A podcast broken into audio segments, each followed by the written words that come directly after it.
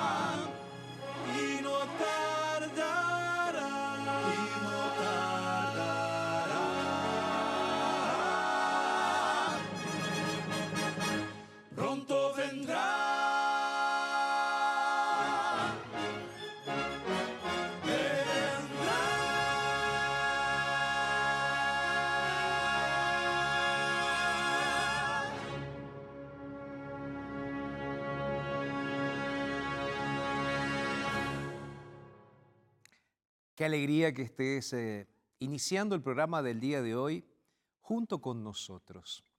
Y hoy vamos a estar conversando sobre lo que creo es un asunto que puede estar en tu corazón. Te hago una pregunta. Si Dios sabía que el mundo se convertiría en esta desgracia, ¿por qué aún así, sabiéndolo, decidió crear este mundo? ¿Alguna vez te has eh, sorprendido haciéndote esta pregunta? Yo muchas veces. Sobre todo en los momentos de dolor, de tristeza, de soledad. Sí, porque yo también paso por esos momentos como tú. La pregunta es si Dios sabía también que el ser humano iba a pecar. ¿Por qué no lo previno? Es difícil comprender, entender la omnisciencia de Dios. ¿Qué es la omnisciencia, pastor? Es la sabiduría, es el conocimiento de antemano, antes de que sucedan las cosas. Si Dios ya conocía todo eso, ¿por qué permitió que todo esto estuviese pasando? Es sobre ese asunto que vamos a estar conversando el día de hoy. Y hoy el título que le puse al tema es Un mundo sin gracia. Un mundo desabrido o un mundo sin gracia, porque vamos a estar hablando de la gracia maravillosa de Dios, del propósito de Dios para este mundo. Así que hoy quiero decirte que te quedes en el programa del día de hoy, porque vamos a estar estudiando juntos la palabra, vamos a estar orando juntos, vamos a estar escuchando buena música, pero sobre todas las cosas vamos a estar escuchando el plan de Dios para nuestras vidas. Quédate ahí porque estamos comenzando aquí en la TV y en la radio Nuevo Tiempo, nuestro programa del día de hoy, Verdades.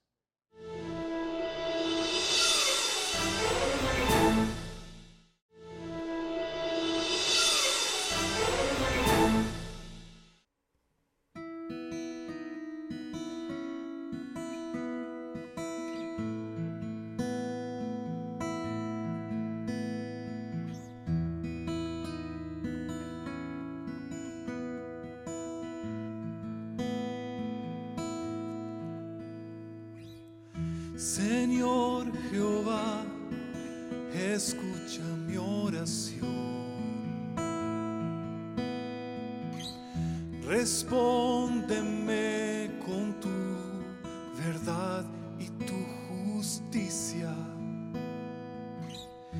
El enemigo está detrás de mí, buscando que hoy deje de alabar Extiendo a ti mis brazos, oh Señor. Mi alma está sedienta de tu amor. Hazme oír por la mañana tu misericordia. Quiero andar junto a ti, estar en tus manos dejo mi alma. Por tu nombre, oh Jehová, yo viviré, viviré feliz,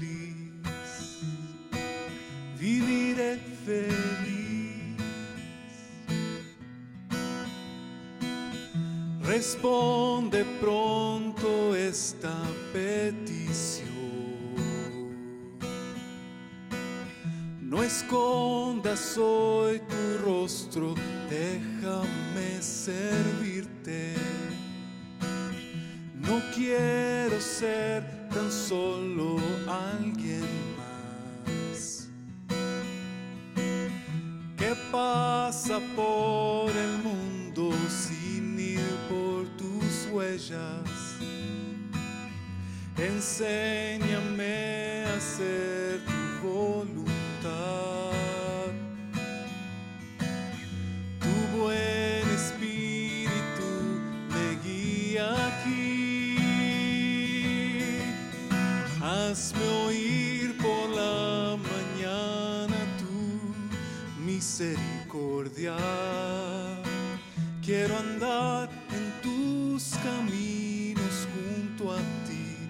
Estar en tus manos dejo hoy mi alma, hoy dejo mi alma por tu nombre, oh Jehová, yo viviré, viviré feliz, viviré feliz,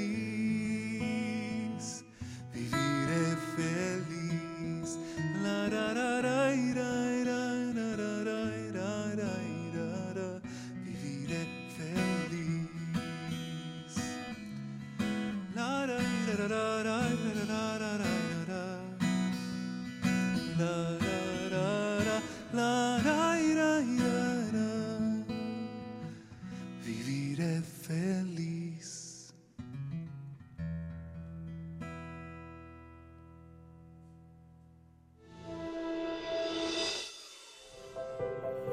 En la década de los 90 nació nuestro único hijo. Yo quería acompañar en los primeros pasos de mi hijo, no quería que otra persona se quedara con él. Entonces decidí dejar el trabajo para poder cuidar de él. Entonces ella tuvo que dejar su trabajo y solo teníamos mi sueldo para poder pagar el alquiler de la casa, los gastos de la casa y todo lo demás. Y pasó a ser una situación complicada. Entonces llegó un día en que nos quedamos sin alimento. Pero las oraciones de mi esposa fue lo que me fortaleció, porque ella me decía, ten fe, cree. Un día estaba pensativo y triste, sentado enfrente de casa, y de repente, mientras estaba mirando hacia la calle, meditando y suplicándole a Dios misericordia, de pronto veo un, billete volando eh, por la calle. Y lo primero que pensé es que ese billete era de mentira, de los que salen en los paquetes de palomitas o algo así. Entonces me acerqué un poco y vi que no era mentira, era un billete verdadero. Me acerqué hasta donde estaba y lo recogí. Y antes de volver a casa vi otro. Así llegó un segundo y un tercer billete. Yo solo estaba pensando, ¿qué está pasando? ¿Quién perdió tantos billetes? Mi esposo entró a la casa y me llamó y cuando me llamó yo le respondí, ¿qué pasó? Y él me dijo, yo estaba sentado afuera y vi cómo el viento los traía. Pensaba que eran billetes de los que vienen en las palomitas, pero cuando fui a ver eran verdaderos y esto es lo que encontré. Entonces salí fuera de la casa, cuando salí fui por el lado lateral de la casa buscando si alguien había perdido algo, si lo estaban buscando y no encontré a nadie. Y cuando estaba del lado lateral encontré otro billete. Yo encontré el cuarto billete. Entonces encontramos cuatro billetes de 5.000 cruceros. Y luego volví, casa y me quedé escuchando la radio por si había algún anuncio de alguien que había perdido algo. Y mi esposo se quedó afuera viendo si alguien venía buscando algo. Entonces se hizo de noche y nadie apareció y tampoco hubo comunicado en la radio. Entonces no dudamos de que ese dinero lo envió Dios. Después separamos 5 mil para diezmos y ofrendas y con el resto del dinero fuimos al mercado y compramos alimentos como para un mes y la mitad del otro mes. Sí es como Dios proveyó para nosotros. Y esta es nuestra historia, de nuestra relación con Dios, de la comunión con Dios.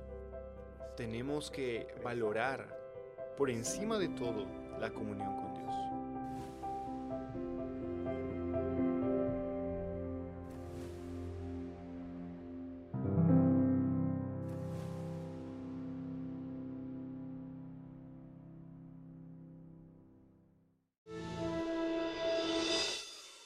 Como siempre digo, estas historias nos llenan el corazón. Espero que te gusten y espero que sobre todas las cosas, estas historias que te contamos aquí, te hagan pensar en tu relación con Dios, en ese Dios que tanto te ama, en ese Dios que sabe todas las cosas, en ese Dios que sigue comunicándose contigo. Y sabes, eh, hablando de comunicarse Dios con nosotros, yo tengo un regalo para hacerte. Se trata de este curso bíblico, completamente gratuito. Este curso fue recientemente lanzado y quiero mostrártelo para que tú ahora que lo estás viendo ahí en tu pantalla, si todavía no lo pediste, puedas pedirlo. El curso es En Busca de la Verdad. Es un curso bíblico completamente gratuito, nuevo.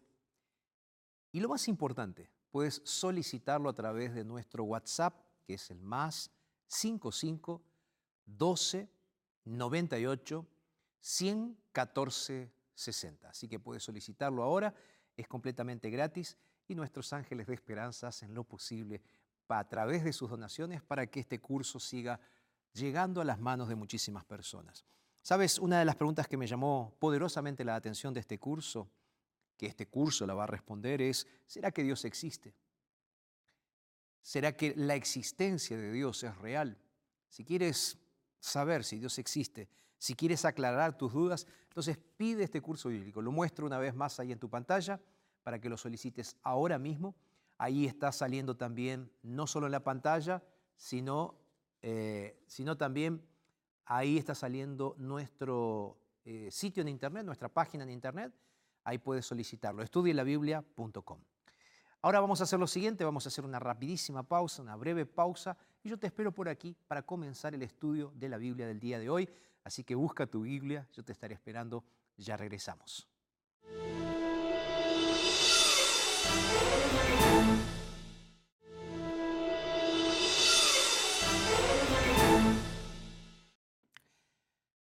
Qué bueno que sigues con nosotros y al empezar entonces ya el estudio de la Biblia para el día de hoy, quiero invitarte que cierres tus ojos y que oremos juntos para pedir la presencia de Dios. Vamos a orar. Padre, muchas gracias por este momento que nos das, donde vamos a hablar sobre un asunto tan importante. Señor, por favor, bendícenos en el estudio de tu palabra. Es lo que te pedimos en el nombre de Jesús. Amén. Amén.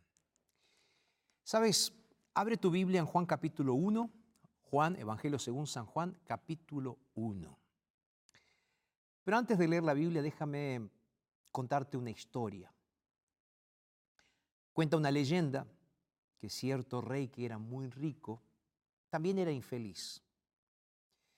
Un día sus súbditos, intentando hacer todo lo posible para hacerlo sonreír, para que él estuviese alegre, para que incluso, aunque sea levantase la comisura de la boca, ¿no? la esquinita aquí de la boca, ya ellos se sentirían felices de ver el rey sonriente.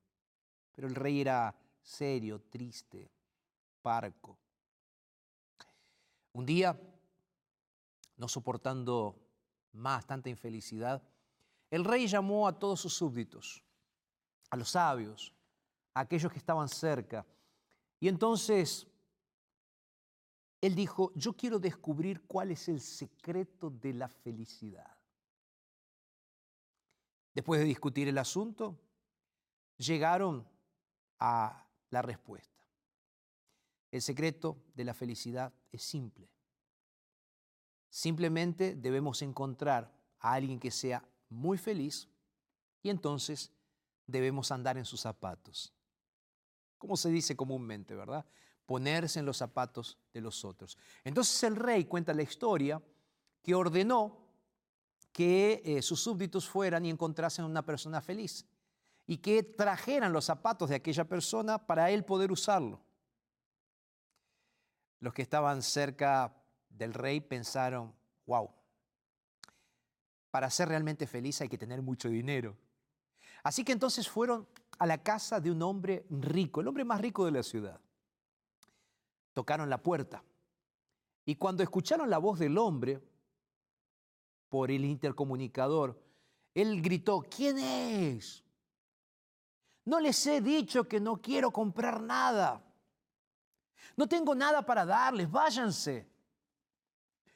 Los hombres que habían sido enviados por el rey dijeron, feliz, feliz este.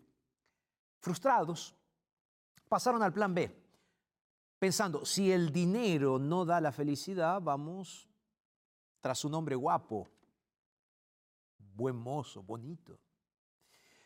Cuando llegaron, intentaron entonces explicar quiénes eran y por qué razón estaban ahí.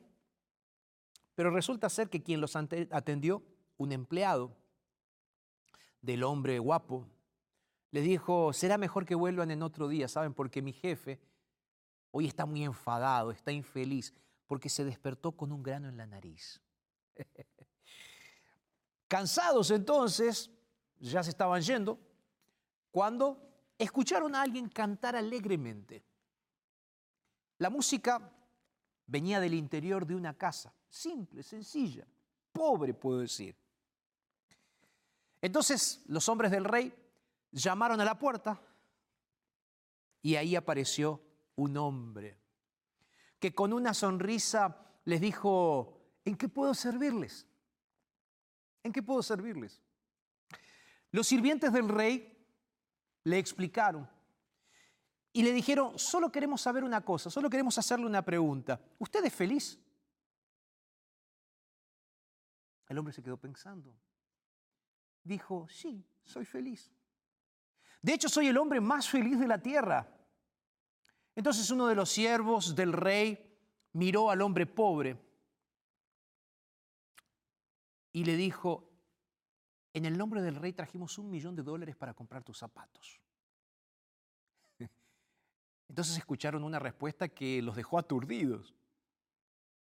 Con mucho gusto le vendería los zapatos al rey, Solo que tengo un problema. No tengo zapatos. No tengo zapatos. Interesante, ¿no es cierto? Ahora yo quiero hacerte una pregunta. ¿Será que el mundo en el que vivimos es un lugar aburrido, es un lugar triste, es un lugar sin gracia? Puede ser. Ahora, yo quiero que pienses conmigo, porque sabes, los dos únicos libros de la Biblia que comienzan con una frase que dice en el principio, son dos libros bien conocidos. El primero es el libro de Génesis y el segundo es el Evangelio según San Juan. Los dos comienzan de la misma manera, en el principio. En Génesis Dice, en el principio creó Dios los cielos y la tierra. Génesis capítulo 1. Ahora, en Juan capítulo 1 dice lo siguiente en el inicio. Juan capítulo 1, verso 1. Dice, en el principio era el verbo. Y el verbo estaba con Dios. Y el verbo era Dios. ¿Prestaste atención a un detalle cuando dice verbo? La Biblia dice que estaba con Dios y que el verbo era Dios. Ahora, cuando tú lees unos versos más adelante, como por ejemplo el verso 3 del capítulo 1 del Evangelio según San Juan, dice, todas las cosas por medio de Él fueron hechas. Juan 1.3, todas las cosas por medio de Él fueron hechas. Y sin Él nada de lo que ha sido hecho fue hecho. Entonces, este verbo que se presenta en el Evangelio según San Juan es el Dios que creó la tierra. La pregunta que puede surgir es, pastor, ¿quién es ese Dios verbo? Juan responde eso unos versos más adelante, cuando en el Evangelio, según San Juan, capítulo 1, verso 14, el texto dice así, y el verbo se hizo carne y habitó entre nosotros, lleno de gracia y de verdad, y vimos su gloria. Gloria como del unigénito del Padre. Te una pregunta, ¿quién fue el verbo que se hizo carne? ¿Quién fue ese verbo que habitó entre nosotros? Que vino a esta tierra, aún siendo Dios. Sí, tú tienes la respuesta correcta. Sí, yo sé que estás ahí del otro lado diciendo, fue Jesús. Claro. Ahora, lo más fantástico es que Juan llama a Jesús diciendo el verbo, la palabra de Dios. Y en Génesis, cuando tú lees el libro de Génesis, Dios es el creador que crea a través de la palabra. Todo fue creado por el poder de la palabra. Ahora, es muy interesante que cuando Jesús creó todas las cosas, lo primero que pensó fue, sea la luz. Y fue la luz. Yo me imagino ese momento también, ¿no? Dice, a ver, vamos a pintar este techo, esta bóveda de color azul. E hizo que el, cielo fuera atmosférico. Luego me imagino al Señor arrojando una, una estera de hierba verde en el suelo, hermoso. Después los árboles, para dar alimento, para dar aire, para dar sombra. Y después fue poniendo los animales. Ahora, no animales de peluche, sino animales reales. Animales que podían interactuar con el ser humano. Dios fue creando cada detalle. Ahora, el hombre, según el relato de la creación, todavía no aparecía. Faltaba la razón principal por la que se creó todo esto. El ser humano faltaba. Entonces, me gusta pensar en el libro de Génesis, en ese momento en el cual Jesús, quién sabe, se arrodilló en el suelo. Hasta ahora Él había creado todo por el poder de la palabra. Sin embargo, el texto bíblico nos dice que con el ser humano fue diferente. Con la luz Él dijo, se hace la luz. Pero con el hombre fue diferente. Él se arrodilla en el suelo, toca la tierra y ahora se transforma en un gran escultor que produce una obra de arte con el barro en sus manos y comienza a modelar un ser a su propia imagen. Me gusta pensar en que tú y yo Fuimos creados por las manos poderosas de Jesús. Y lo más lindo, fuimos creados a su propia imagen. No somos amebas, no somos descendientes del mono, no somos el resultado de una explosión cósmica catastrófica. Tú y yo somos la imagen de Dios. Ahora Jesús se arrodilla y una vez que ya formó el ser humano del barro, la Biblia dice en Génesis capítulo 2, verso 7, Génesis capítulo 2, y si lo tienes, búscalo ahí. Génesis capítulo 2, verso 7 dice el texto bíblico, formó al hombre del polvo de la tierra y sopló en su nariz aliento de vida. Y entonces fue el hombre un ser viviente o un alma viviente, como dicen otras versiones. ¿Te imaginas ese momento? Jesús abrazando a su creación. Y allí entonces comienza esa relación padre-hijo. Ahora en Génesis capítulo 3, verso 8,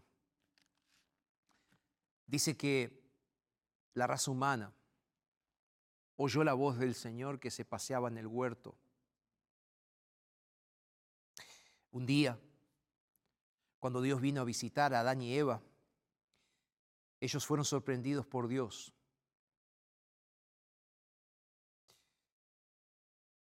Es lindo pensar en este momento. Yo me imagino que en ese momento de encuentro, de reencuentro, porque Dios creó a Adán, creó a Eva, música celestial estaba en el jardín del Edén. Dios le, ¿cómo decirlo? Dios estaba creando lo más importante de la, raza, de la creación, la raza humana. Y es en ese momento que Dios les dice, yo les voy a dar dominio sobre todo. Por eso en Génesis 1.28, ¿te acuerdas? Él les dice, ustedes deben fructificarse, deben multiplicarse, deben llenar la tierra, pero deben dominarla. Y Dios le dice, ustedes van a dominar los peces del mar, las aves, los animales, todo ser viviente. Ahora, la palabra dominio, y esto es importante destacarlo, la palabra dominio en el original hebreo es radaj, que significa eh, reinar sobre. Es decir, Dios le dio a Adán dominio sobre la tierra.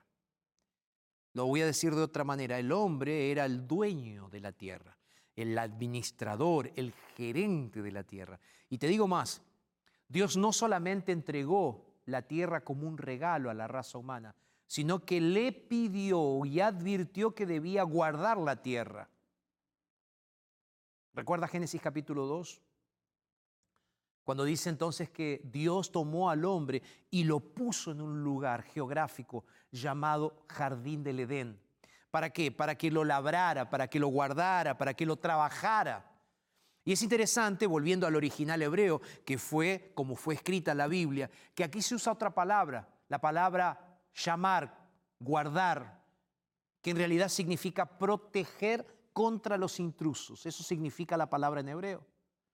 Entonces Dios le advirtió a Adán y a Eva, les advirtió a los primeros seres humanos que habría intrusos. Entonces Adán esperó ansiosamente a Dios y esperó las promesas de Dios. Ahora, cuando Dios llegó para conversar con él directamente, y Dios comenzó a mostrarle los misterios de la creación. Ellos estaban entablando una relación interpersonal. En cada reunión que ellos tenían, Jesús les advertía acerca de los peligros que vendrían si ellos no seguían fielmente los mandatos del Señor. Jesús le advirtió acerca de Satanás, porque Jesús seguramente le contó la historia de lo que había sucedido en el cielo de cuánto poder Lucifer había tenido en el cielo y cómo Lucifer había caído. Jesús también le explicó que no podía destruir a Lucifer, porque nadie en el universo sabía lo que era el mal. Entonces, Lucifer había dejado una sombra de dudas acerca del carácter de Dios y ahora parecería que Lucifer tenía razón en el hecho de decir que Dios era injusto y que Dios no ofrecía libertad para los seres creados. Es por esa razón que Dios no destruyó a Lucifer. Es por esa razón que Dios siguió dando libertad. Y es por esa razón que Dios también le dio libertad a Adán y a Eva para decidir vivir sin Dios si ellos así lo querían. Decidir desconectarse de Dios como se desconectó de Dios Satanás. Es que Satanás había dicho que si él hubiese tenido la oportunidad de reinar en algún lugar, él podría mostrarles a todos cuán malo era Dios y cómo todos podrían ser realmente libres de la esclavitud, conociendo no solo el bien, sino siendo todos como Dios, conociendo ambos lados de la moneda, el bien y el mal. Ahora, ¿sabes? El Señor le dijo a ellos cuáles serían las consecuencias de aceptar la propuesta de Satanás, de aceptar que Satanás fuese el rey de esta tierra en lugar de Dios. Las consecuencias serían terribles. Y para darles la prueba de que Dios es realmente Dios y es un Dios de libertad, y me gusta pensar en esto, puso delante de ellos un camino para tomar decisión, un camino para elegir. Entonces colocó delante de ellos un símbolo de la libertad. Pastor, ¿cuál es ese símbolo de la libertad? Déjame contarte. El libro de Génesis nos dice que ese símbolo de libertad fue un árbol, que estaba ¿dónde? En el centro del jardín. Dios, Dios necesitaba dejarles una, una forma para que ellos pudieran elegir Dios necesitaba dejar una prueba, por decirlo de alguna manera, para que ellos pudieran ejercer su libre albedrío, la capacidad de decidir qué hacer, de escoger. Entonces Jesús les dijo que debían ejercer esa libertad y que después de que tuvieran suficiente tiempo para elegir, el árbol sería quitado de su presencia. Jesús había explicado que solo Él era la fuente de vida. Y que si eligían a Lucifer, serían cortados de la fuente de la vida, o sea, morirían. Génesis capítulo 2, el verso 16. Aquí está la propuesta que Dios hace. Dios dice así, de todo árbol del huerto van a poder comer libremente. Linda propuesta, ¿verdad? De todo el árbol del huerto van a poder comer libremente. Pero, dice Dios, pero del árbol de la ciencia, del bien y del mal, no van a poder comer. Y él agrega, porque el día que ustedes coman de ese árbol, el texto bíblico dice, el día que ustedes comieren de ese árbol, él dice lo que va a pasar, dice así, ciertamente van a morir. ¿Cómo pastor? Sí, sí. Es lo que dijo Jesús.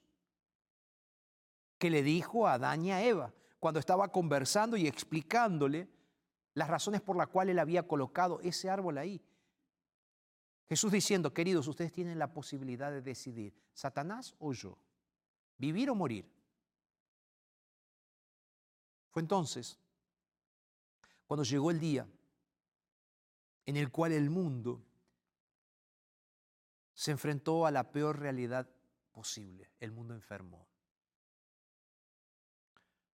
La epidemia o la pandemia mundial de aquella época se llama pecado. Pecado es rebelión.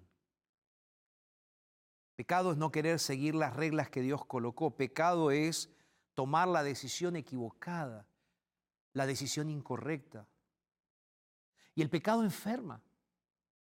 Repito, el pecado es una enfermedad que nos separa de Dios.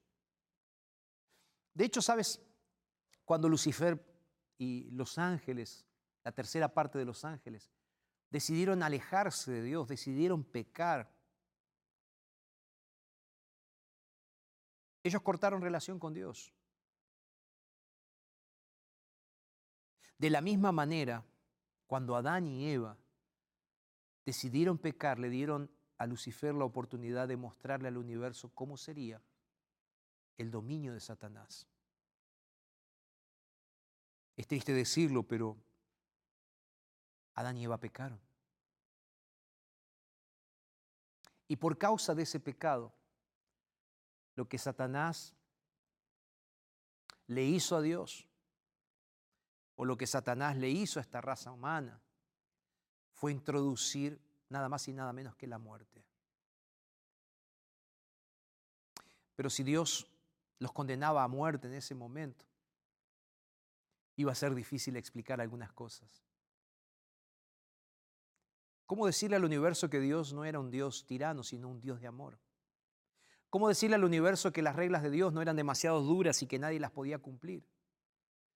¿Cómo decirle al universo, cómo probar delante del universo que era Dios el que tenía razón y no Satanás? Cuando lo que pasó fue que justamente Adán y Eva cayeron en la prueba que ellos tenían que pasar. Los dos cayeron. Pecaron. Ahora, tú me puedes decir, pero pastor, no murieron en ese mismo día. No, no. La pregunta que surge es, ¿Dios mintió? No, tampoco. Ahora, Jesús resolvió el callejón sin salida. ¿Cómo? Ofreciéndose a sí mismo para morir en lugar del ser humano. Él como creador se ofreció para pagar el precio de la muerte de sus hijos. Porque Dios no solo ha resuelto el callejón sin salida, que el pecado nos hizo estar o en el cual el pecado nos hizo estar, sino que le ha dado al universo entero la mayor muestra de amor que pudo haber habido en todas las épocas. No olvides que antes de crear al ser humano, antes de crear al hombre, Él ya sabía, porque Dios todo lo sabe, que el ser humano iba a pecar. Entonces ahí vuelvo a la pregunta, si Dios sabía, ¿por qué lo permitió? porque él sabía que él tendría que hacer algo por esta raza. Sabría, él sabía que él tendría que venir y morir por el ser humano, porque él conocía la crueldad que el corazón humano iría a desarrollar y que aún haciendo lo que él iba a hacer por la raza humana, venir a esta tierra, pocos lo aceptarían. Pero sabes, aún así, y esto es lo maravilloso, Dios decidió crearnos. Aún cuando Él sabía, Dios decidió darnos una oportunidad. Porque Dios siempre soñó con darle una oportunidad al ser humano. Dios siempre soñó con darnos la oportunidad de que vivamos eternamente a su lado, no separados de Él, no con una relación rota, destruida, no. Y esto es maravilloso, porque aún sabiendo lo que íbamos a hacer como raza humana, Él decidió darnos una segunda oportunidad, una segunda chance, aún antes de que nacieras, aún cuando Dios sabía cómo serías. Dios decidió darte una oportunidad.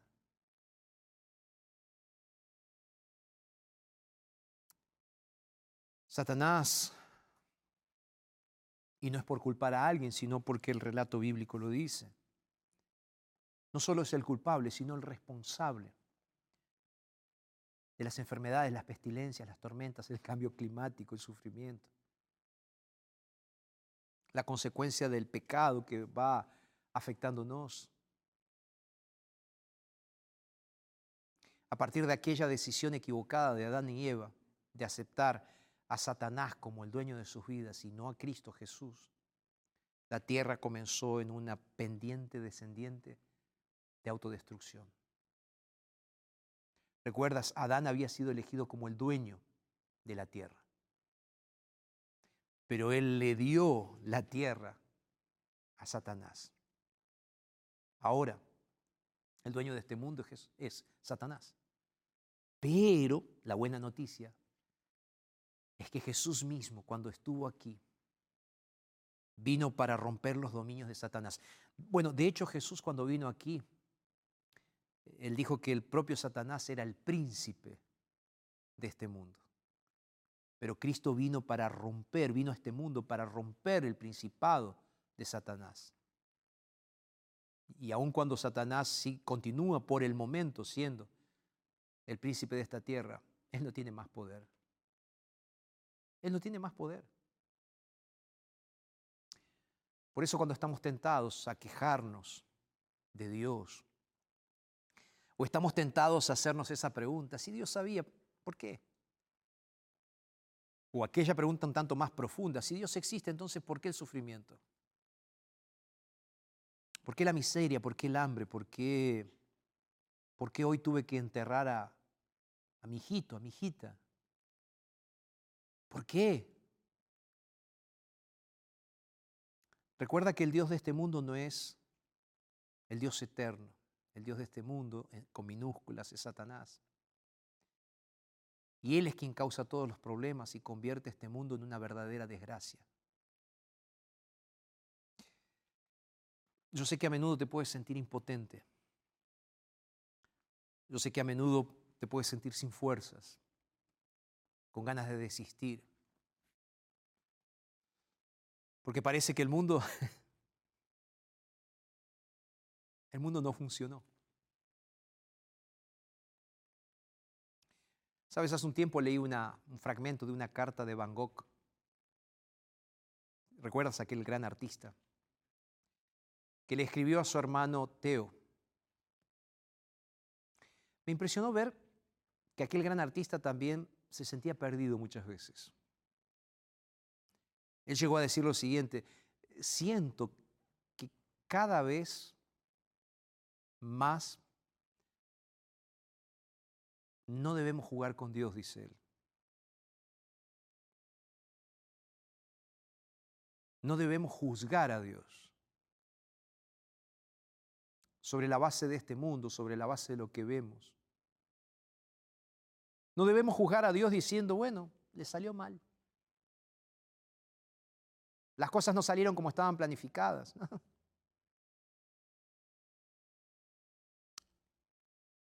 No podemos juzgar a Dios. Aun cuando las cosas no salieron como Dios las soñaba, Dios jamás pierde la oportunidad de cumplir sus propósitos. Jamás.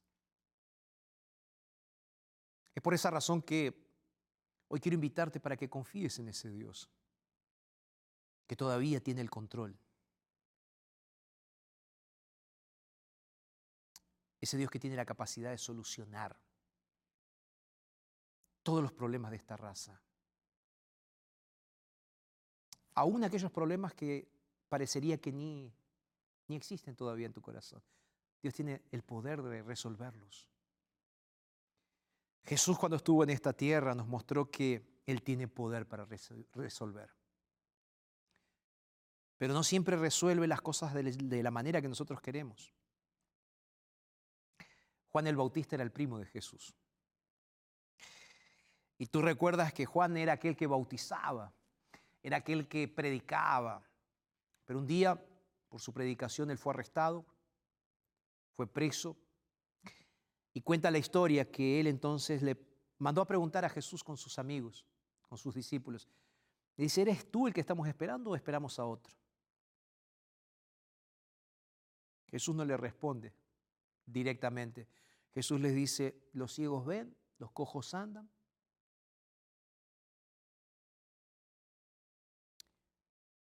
Jesús estaba haciendo milagros con otras personas. Dios sabía que Juan el Bautista iba a morir decapitado. Sin embargo, aun cuando él podía hacer algo, no lo hizo. La pregunta es, ¿por qué no lo hizo Jesús? ¿Por qué no fue y lo rescató? Si él tenía poder para hacerlo. A veces no es lo que nosotros queremos, lo que Dios va a hacer. Los propósitos de Dios siempre son mayores. Y aun cuando nosotros pensemos de que Dios tiene que hacer las cosas como nosotros queremos. Y si no las hace como nosotros queremos, le reclamamos y le decimos, Señor, tú no tienes poder. Dios tiene poder. Yo sé que en tu corazón estás reclamando, tu corazón está gritando, pero quiero decirte, si Dios no está haciendo aquello que tú quieres, es porque Él está esperando preparar algo mejor para ti. Juan el Bautista murió solo en una cárcel solitaria decapitado.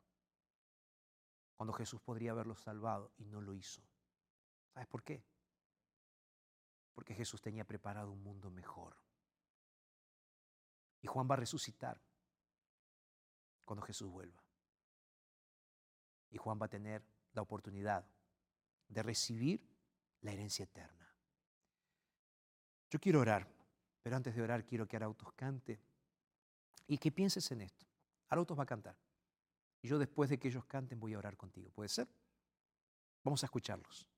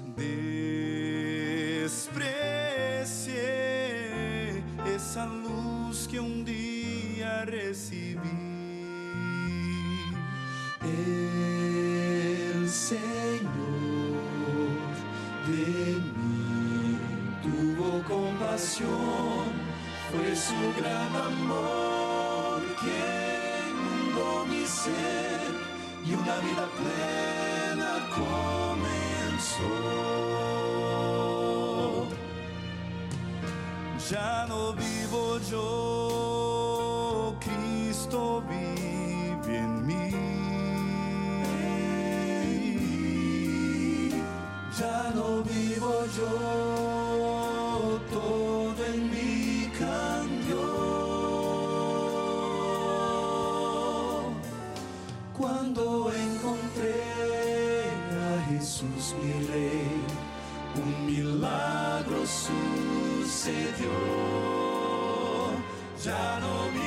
vivo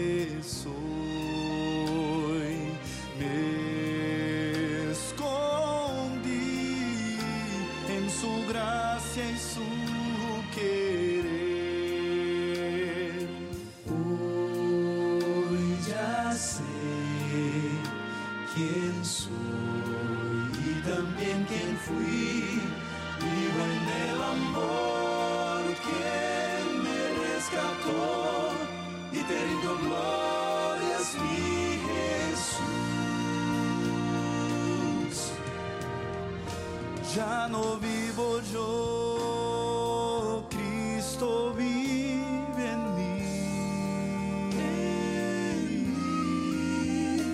Ya no vivo yo, todo en mí cambió.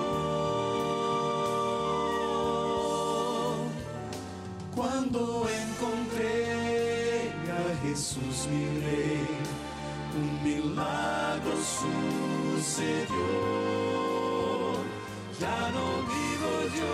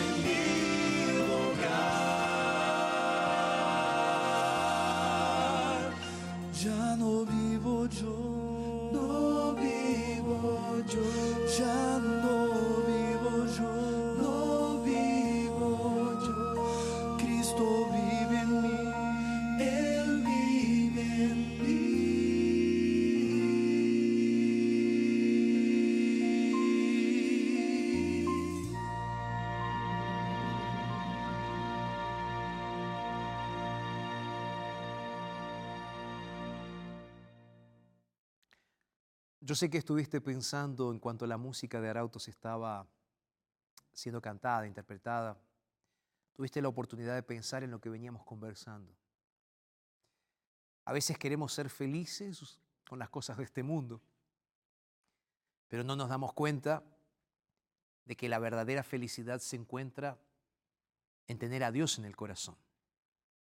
A veces vivimos frustrados, quejándonos de Dios reclamando de Dios y diciendo, pero Dios, si tú tienes el poder, ¿por qué no lo haces? O inclusive a veces diciendo, pero si realmente existes, entonces ¿por qué no me respondes como quiero? Yo terminé contándote la historia de Juan el Bautista, alguien que murió solo en las paredes de un calabozo. Y ahí tú te preguntas, ¿Cómo un Dios bueno puede permitir que personas buenas sufran? El problema del sufrimiento no es culpa de Dios. Pero la solución para el problema del sufrimiento, eso sí está en las manos de Dios.